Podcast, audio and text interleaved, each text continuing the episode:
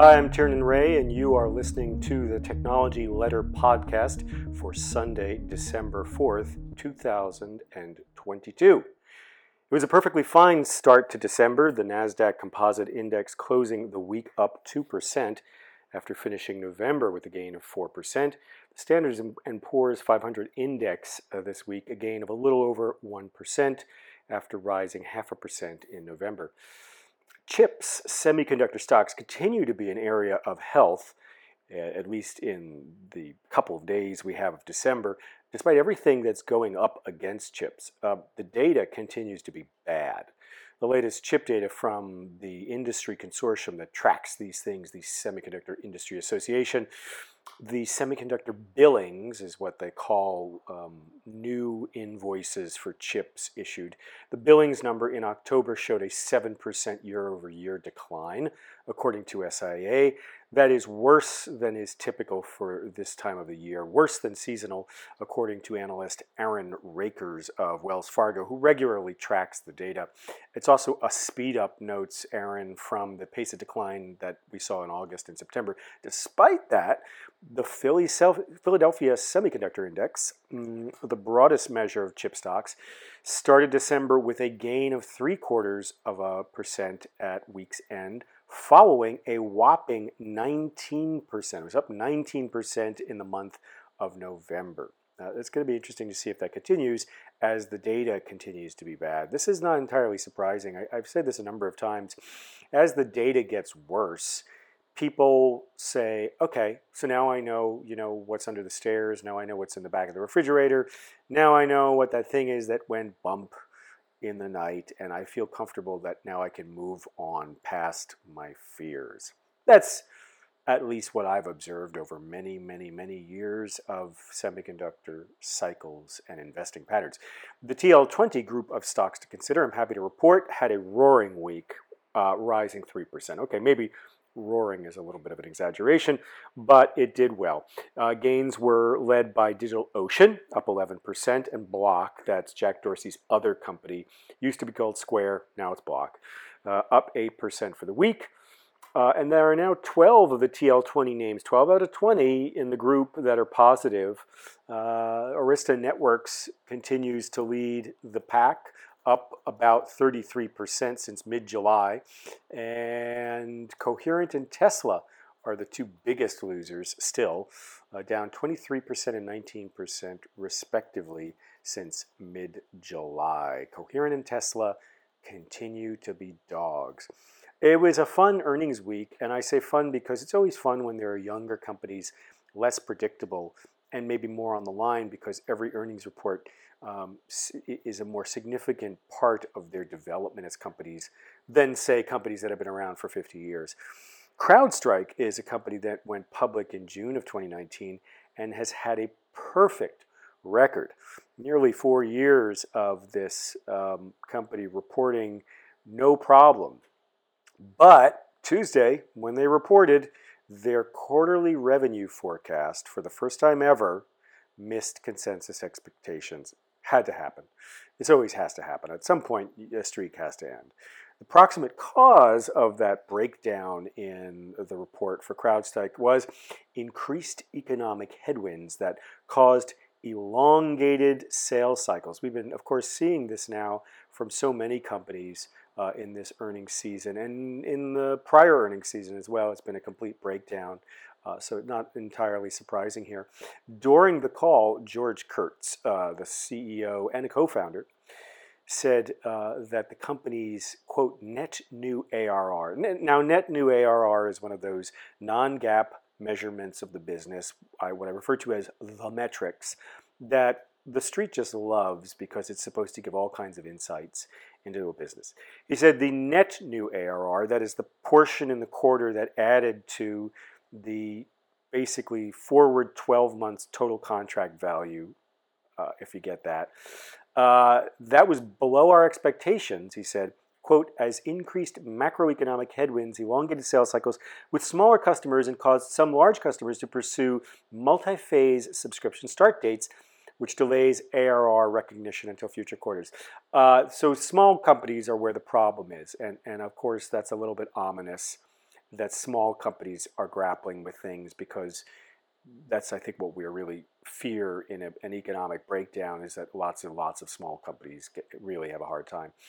Enterprise companies are are not um, having as hard a time, but they are asking for this what he called multi-phase subscription start dates, which means we want to buy the product, but we want to start paying for it uh, maybe in portions or staggered. I don't know. Sounds like buy now, pay later, something like that. Uh, but none of this is great news. But the stock did fall about 15% the next day, but ultimately uh, rebounded in subsequent sessions.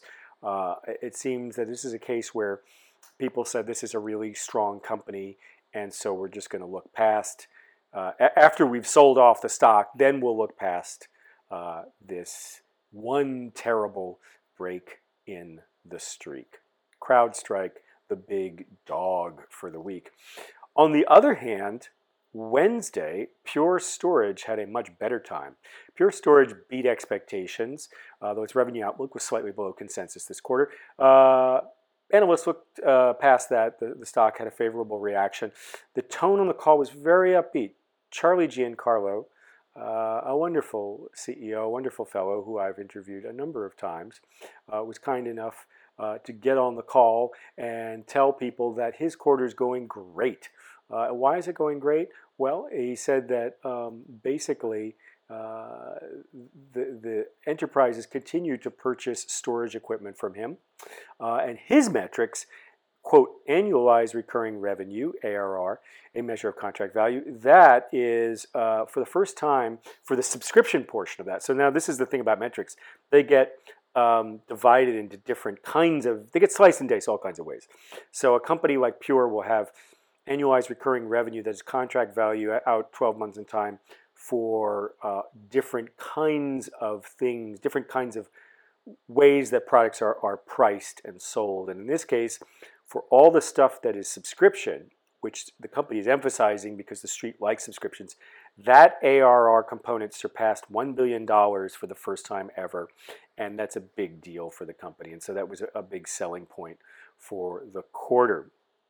Uh, the a couple of things that Charlie emphasized in the quarter that he and I had talked about not so long ago, just back in September when I interviewed him in New York. One, declining price of NAND flash chips. NAND flash, the kind of thing that holds your your data on your iPhone, also used for the fastest forms of data storage in enterprise. The price has been coming down now as Micron technology and competitors are dealing with a glut of memory chips because, of course, suddenly there's a collapse in demand.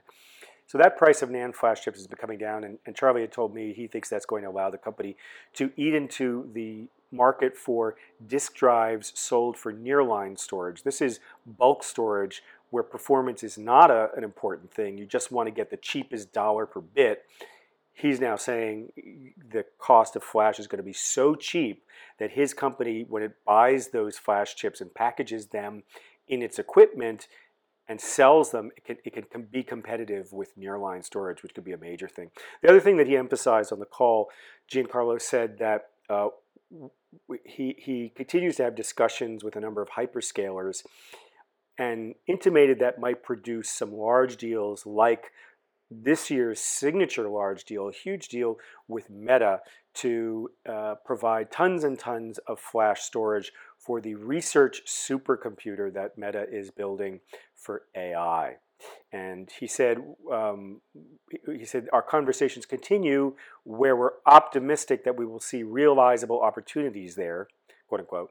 But he added, quote, again, too early to be able to put any real guidance on that. So winning deals with other hyperscalers, uh, Microsoft, Amazon, Google, any of these guys, that could be a really big deal for uh, Pure. I hope it happens for them. The important thing on the call was that Giancarlo was very upbeat about, you know, the economy's flat. We expect there to be recessionary pressure, but um, we expect to be uh, we expect IT spending to be up better than GDP, and, and he expects to outperform the market. This is a lot more encouraging than the CFO Thomas Sweet at Dell Technologies, Pure's competitor, one of their competitors. Uh, the week before, if you recall, Thomas Sweet had told analysts these dynamics are creating a broader range of financial outcomes for our upcoming fiscal year, which was really not what people wanted to hear at the time. Uh, really discouraging because it's so open ended and kind of ominous. So, Giancarlo this week kind of came in as um, the reassuring force to tell people it's okay, there'll still be lots of IT stuff purchased. So, bully for Pure Storage. The same night, Wednesday night, as uh, Pure was reporting, we got a report from another company, Snowflake, and um, this was not so uh, encouraging. This was kind of like a CrowdStrike deal where, um, for the first time since coming public, Snowflake came public, uh, I believe, September of 2020. So, been a couple public couple years, and again, there's a string of terrific quarters, but First time ever, their forecast for their product revenue, this is leaving aside any money they make on professional services consulting, just the product revenue, this was uh, the worst miss for product revenue since the company came public. They may have missed in past, you know, in certain quarters by like a percent or something, um, but this uh, was a three percent miss. This was big uh, and and not um, very, very well received by the street. Uh, on the call, management said that, um, specifically, Snowflake's CFO Michael Scarpelli said that over the past six weeks, we have seen weaker consumption in Asia Pacific. Consumption is a, is a technical term here. Unlike a lot of companies that sell a subscription, you, you pay and then you can use this product as much as you want. Uh, Snowflake does it differently. They sell uh, sell you a contract where you kind of get credits and then you can spend them as you want. And so they report revenue as you use the product. It's supposed to be a more transparent way to price. Anyway, what it means is at any moment in time, revenue can be wildly unpredictable for Snowflake because their customers may or may not use the product much more than expected or way less than expected. At the moment, some customers are using the product less than expected in certain areas like Asia Pacific, and so that's leading to this shortfall in the forecast for product revenue. Um, he's saying, Scarpelli was telling the street that he expects with the holidays coming uh, and a lot of uncertainty about how customers will operate, he's taking a more conservative approach to uh, his plan for the, uh, the, the forthcoming year. Uh, the, the view for next fiscal year is also lower than street consensus, uh, and the, the, consensus the consensus of the analysts coming out of this uh, is a lot of uncertainty. Sterling Auty, a longtime software observer who is now with the MoffettNathanson boutique brokerage, uh, wrote in his note to clients about Snowflake, quote, investors are likely to debate the preliminary product revenue outlook for fiscal 2024 in terms of how reasonable it might look. Even though it's weak, in other words, Snowflake's view for 2024, its fiscal 24, which is basically 2023, might still be uh, not realistic enough, might still be too Pollyannish. Snowflake, uh, along with CrowdStrike, a dog for the week. Another great report alongside Pure this week, though, same, the same night, Wednesday was a big night for earnings, was Nutanix. Uh, I have interviewed CEO Rajiv Ramaswamy a number of times, including just a couple weeks ago. Uh, we talked again on Wednesday night after the call about this great report. Not only were the revenue results better than expected, the company delivered a surprise non-GAAP operating, operating profit.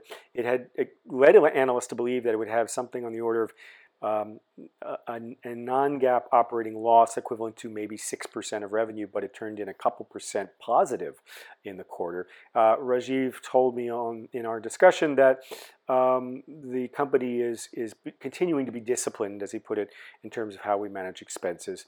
Uh, and we will keep that going forward, he said. And so the outlook for this quarter is for operating profit margin to expand to 5 to 10% of revenue. And for the full year, he expects that margin will be positive 2% to 4%. He told me, quote, we know what we can control, unquote, in terms of operating expenses. And, quote, we have a history of controlling that in the time that I've been here, so we're very confident about the ability to manage that. So, interesting, one company suddenly really swinging to profitability, focusing on that after not being profitable, uh, and maybe gaining, maybe gaining some new interest from I don't know, investors who like profit. Uh, an important company to watch, Nutanix. Sunday, I posted an interview with the chief financial officer of Qualcomm. As mentioned last week, CFO Akash Palkhiwala. Akash is a fascinating person to talk to, uh, a 21-year veteran of Qualcomm. He came there in the M&A department as a young engineer 21 years ago, 2001. And he has a great perspective on how the company has changed over time. We talked about a bunch of things. Uh, alert, this is a quote unquote long read in the internet's parlance today. It's a long read, but I think you can handle it. Uh, what it does is basically go into a number of pretty much everything that is pertinent right now about Qualcomm. The basic story is the company has been diversifying its business. It used to be more or less 100% handset chips. Now, about 22% of chips are going into automobiles and into things called Internet of Things. This could be a Meta Quest VR headset. They sell chips for that, millions of them. Or it could be a Microsoft Surface Pro tablet computer running Windows. So uh, these are new markets, and uh, it seems that although the company has been banging the drum about diversification for several years now, it, it still may not entirely be clear, clear to investors. And so he and I had a discussion about what things might still be confusing investors about the stock.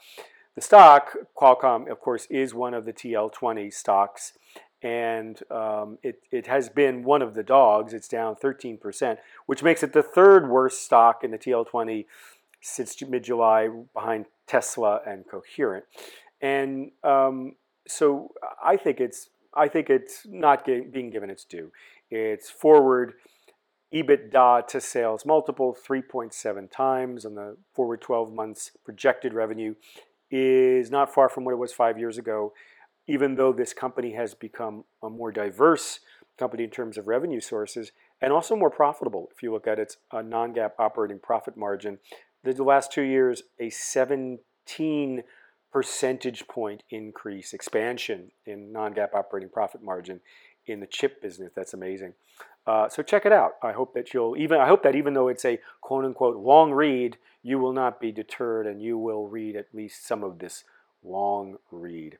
I also want to mention um, a couple of quotes that came to me from doing some reporting over at ZDNet about things pertaining to AI. These are not immediately stock investments, but they're really interesting tech trends that I think it's fun to know about. On um, Tuesday, I interviewed, not interviewed, I took part in a press briefing by Cerebras Systems. Cerebras Systems is a startup building AI chips and computers, fascinating company. I've been following them for several years now. Uh, and they announced a new cloud based service. And much of this would not be necessarily of interest to you, but what was interesting to me was Andrew Feldman, the co founder and CEO, who is, always has his finger on the pulse of things mentioned in the course of this press briefing that large language models, these are AI programs that are in the news constantly, things like OpenAI's GPT-3, you've heard about these, they've been covered in the New York Times and everywhere. These are programs that generate human-sounding text, reams of copy in, in all different fashions. They can generate poems, they can generate stories, they can generate blog posts. So uh, Feldman believes that we don't fully grasp just how significant these AI programs are going to become as they go from the lab to industry. They have been used mainly by large companies like OpenAI and Google and uh, Microsoft and, and Amazon because they cost so much money to develop. Costs are going to come down, and his company is in fact helping to do that. And as the costs come down, there's going to be a whole ecosystem for business to use large language models. Said Feldman, quote, We believe that large language models are underhyped, not overhyped. Quote, we are just beginning to see the impact of them. There will be winners and new emergence in each of three layers in the ecosystem in the hardware layer, the infrastructure layer, and the application layer. And he predicted, quote, next year you will see a sweeping rise in the impact of these large language models in various parts of the economy. Well, what kind of sweeping rise might that be? Well, in this press briefing, the company was announcing it's partnering with a startup called Jasper. Jasper is one of these uh, Silicon Valley unicorns. I think it's valued at about a billion and a half. Um, it's gotten a ton of venture capital money. What Jasper does is it uses cloud resources, including the Cerebras computer, to let companies run these large language models without spending too much money. So now this is the democratization. You don't have to have a huge supercomputer to run these large language models. And what companies want to do with this Jasper service is they want to take these large language models and customize them for their business, all for the purpose of creating things like mm, press releases, blog posts, uh, internal, you know, memoranda, HR documents. Um, the CEO of the company, Dave Rogenmoser, said in the press briefing these companies quote they want personalized models and they want them badly unquote the idea he said is to get the marketing department quote all talking with the same voice unquote and for new hires who come to the company to quote get up to speed all speaking with the same voice unquote as the rest of the company. So um, that includes things like these programs spitting out blog posts spitting out press releases spitting out facebook ads that have a, a consistent voice of the company of the brand. So step back. What does this mean? It means as there's more democratization meaning bring down the cost of using these programs that generate reams of copy, the world is going to be filled with even more press releases and blog posts uh, and ad copy than you have ever seen because it's not going to be automated and it's going to seem kind of quasi human, but it's, it's basically a bot generating endless paragraphs of cookie cutter copy about how great the product is. Uh, it sounds to me kind of like the end of Western civilization, but I'm sure, as usual, I'm being a little too cynical. On a more positive note, also this week, uh, this was the 36th annual Neural Information Processing Systems Conference. NeurIPS is, is the familiar name for it. It's a conference that's been going on since the 80s, and it is the conference in the world for AI people. It was going on in New Orleans. I wasn't in New Orleans. I was watching via Zoom. They had um, uh, streaming of the keynote talks. Uh, the ending keynote of the week was by a fellow named Geoff Hinton. He is a dean of AI. He's fa- very, very famous. Won many awards. He has a fellowship with Google.